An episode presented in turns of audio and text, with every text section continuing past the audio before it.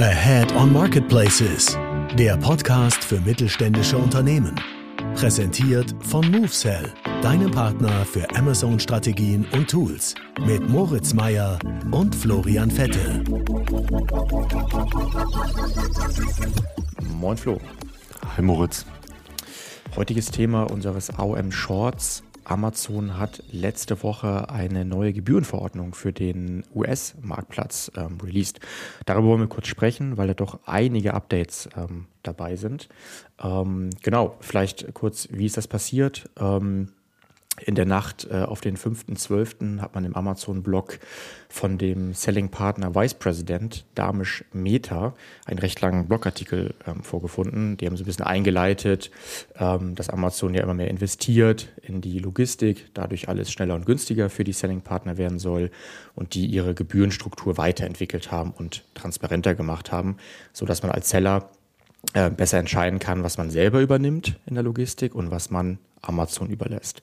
Und da ist ein ganz wichtiger Punkt drin.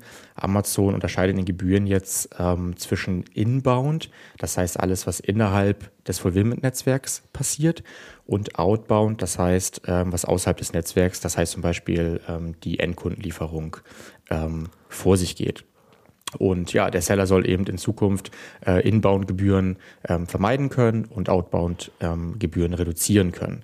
Also, und Amazon sagt, dass insgesamt deutlich günstiger wird für Seller. Und da haben wir uns jetzt gefragt, das zerlegen wir mal, ähm, ist das wirklich der Fall? Von daher schießt doch mal los. Ähm, was ist denn so das erste Update? Ja, ich glaube, was schon mal super wichtig ist, ähm, so ganz klar nochmal zu sagen, es gilt ja für den US-Markt, ne? Stand, Stand, Stand jetzt.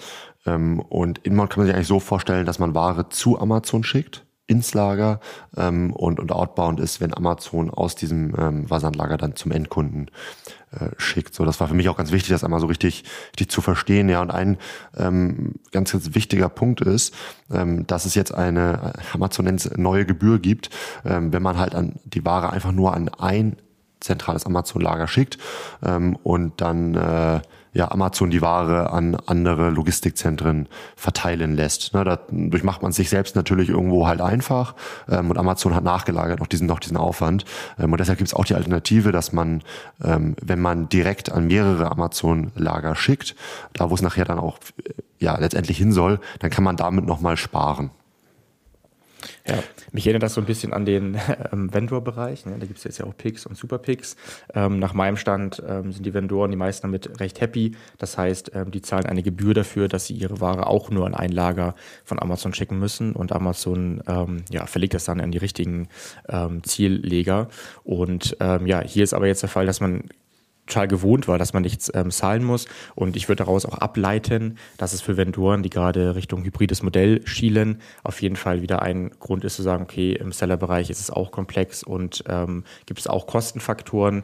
Ähm, das hat man vorher immer so als typischen 3P-Vorteil gesehen, dass ich ähm, dieses zentrale Lager eben kostenlos ähm, beliefern konnte. Ja, also was auf jeden Fall, gut, das gilt eh ähm, allgemein im E-Commerce, Vendoren beziehungsweise Marken äh, die eine eigene Logistikkompetenz halt haben, ähm, die sind hier auf jeden Fall halt im, im Vorteil, weil die Krux liegt hier definitiv im Detail. Ne? Ich meine, unterm Strich ähm, sind es ja auch mit irgendwie deutlich geringeren ähm, ja, es ist unterm Strich mit, mit dem Szenario, dass man weniger geringen, weniger Gebühren zahlt, halt verbunden. Das ist ja schon mal gut. Aber wenn man das tatsächlich realisieren möchte, hat Amazon nachher dann doch einige Vorgaben. Und wenn ich eine Logistikkompetenz habe, die auch eine gewisse Flexibilität mit sich bringt, kann ich das nachher auch nutzen. Wenn nicht, eher schwierig. Was ist denn der zweite Punkt?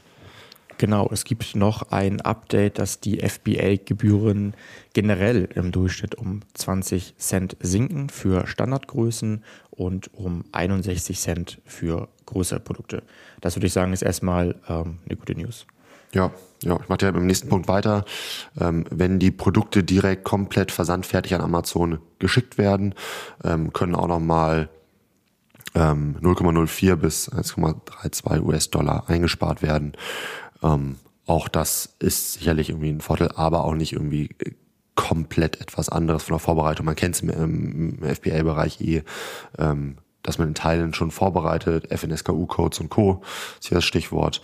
Ähm, aber auch hier muss man ganz genau hinschauen, ähm, was Amazon hier nochmal anders vorbereitet haben möchte als bisher. Ja, dann gibt es als vierten Punkt jetzt eine Strafgebühr. Auch da muss ich wieder an den äh, Vendor Central äh, Bereich denken. Wir betreuen ja auch viele Markenhersteller, die bei den Wholesale verkaufen.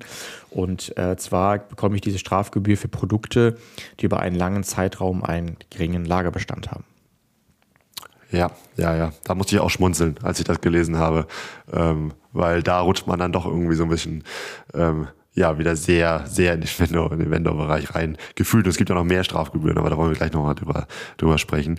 Ähm, ja, was schon mal erstmal wieder ganz positiv ist, dass in der Nebensaison, wenn man nicht, äh, nicht ganz so hohe Drehung in den ähm, Versandzentren hat, dass äh, die Lagergebühren verringert werden, äh, nämlich durchschnittlich neun äh, Cent pro Kubikmeter.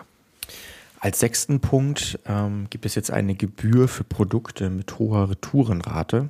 Da sind äh, übrigens äh, die Kategorien Schuhe und äh, Bekleidung ausgenommen. Äh, und das wird sozusagen gebenchmarkt. Ähm, das heißt, wenn man relativ äh, im Vergleich zu anderen Produkten aus der Kategorie ähm, schlechter ist, also eine exorbitant höhere Tourenrate hat, wird man mit dieser Gebühr versehen. Genau, du hast es gerade schon angesprochen. Mm, ja, wir merken, äh, es gibt deutlich strengere Regeln. Ähm, man muss deutlich professioneller aufgestellt sein. Ich glaube, wenn man das ist, ähm, kann man profitieren. Aber ich sage mal, so kleine und mittlere Seller äh, können da auch wirklich nachteilig äh, jetzt ähm, ja, von betroffen sein. Ja, ja, jetzt muss ich natürlich fragen, Amazon optimiert die Logistik quasi, quasi weiter, wird äh, auch wird auch kosteneffizienter. Was davon nachher wie weit weitergegeben wird an den Verkäufer, wird man dann sehen. Ähm, aber wenn jetzt, wenn, wenn Verkäufer ja absolute Exzellenz haben, was die logistischen Part halt angeht und sich daran halten, das alles gut machen, dann äh, kann man da auf jeden Fall sparen. So und ähm, du hattest ja neulich auch auf LinkedIn gepostet, was ich sehr spannend fand, ähm, dass Amazon ähm, im US-Markt in der Kategorie Fashion ähm, erstmalig eine deutliche ähm, Senkung der kategoriespezifischen Provision ähm, ja, durch, ja, durchgibt. Ne? Es waren irgendwie fünf Prozent für ähm, Artikel, die unter 15 äh, Dollar kosten. Das waren vorher 17 Prozent. Ähm, und dann als zweiten Teil ähm, 10 Prozent ähm, Verkaufsprovision für ähm, Artikel, die 15 bis 20 Dollar kosten. Auch das waren vorher 17 Prozent. Ne? Das heißt, ähm, Amazon reagiert voraussichtlich so ein bisschen auf den äh, zusätzlichen Druck, der kommt von anderen Playern am Markt, wie im, wie im Shein. Ähm, ja, ja ich, dachte, ich dachte, ich gucke nicht richtig. Als ich äh, in der Nacht von Dienstag auf Mittwoch kam da wieder das Update, also ist ja zeitverzögert in den USA. Ich war relativ früh wach, glaube ich, am Mittwoch, hatte mir ein paar News gelesen, dachte so, hm, okay, es ist irgendwie jetzt eine Fake News, weil ich den Blogbeitrag noch nicht gesehen hatte von, von Amazon, weil es natürlich einfach so, ähm, ja, doch doch radikal ist, ähm, die Reduzierung.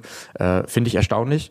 Ähm, hätte ich jetzt so nicht mit gerechnet. Muss man auch sagen, ist wirklich eine ernsthafte ähm, Veränderung. Ist jetzt irgendwie kein Spielkram, weil das bedeutet natürlich schon, dass viele Händler oder Marken äh, die Preise dementsprechend äh, senken werden. Denk mal, das ist vor allem der Plan von Amazon. Das heißt, ähm, die Kostensenkung an den Endkunden weitergeben, sodass der beispielsweise auch irgendwie Hoodie, T-Shirts ähm, ja in diesem Preisbereich doch nochmal für ein paar Dollar weniger einkaufen kann und vermeintlich man dann konkurrenzfähiger ist, vielleicht gegen Plattformen wie Shein.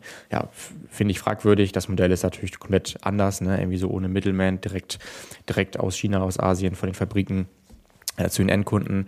Nichtsdestotrotz äh, für uns erstmal spannend, was wird dort passieren. Wir schauen uns die Kategorie an und ähm, ja, am Ende vielleicht auch um ein Fazit zu ziehen. Ähm, da sind einige positive ähm, Dinge bei. Es wird alles transparenter. Wie ich schon meinte, wenn man professionell aufgestellt ist, ähm, als Seller kann man profitieren. Aber insgesamt sieht man einfach schon, welche Macht Amazon hat, ähm, die Gebühren in die eine oder andere Richtung ähm, zu verändern. Und man muss sich immer mehr darauf einstellen. Und man kann schon lange nicht mehr von, einem ganz, von einer ganz einfachen äh, Gebührenverordnung sprechen. Definitiv. Es bleibt spannend. Mal schauen, was passiert. Alright, dann bis zum nächsten Mal. Ciao, ciao. Ciao, ciao.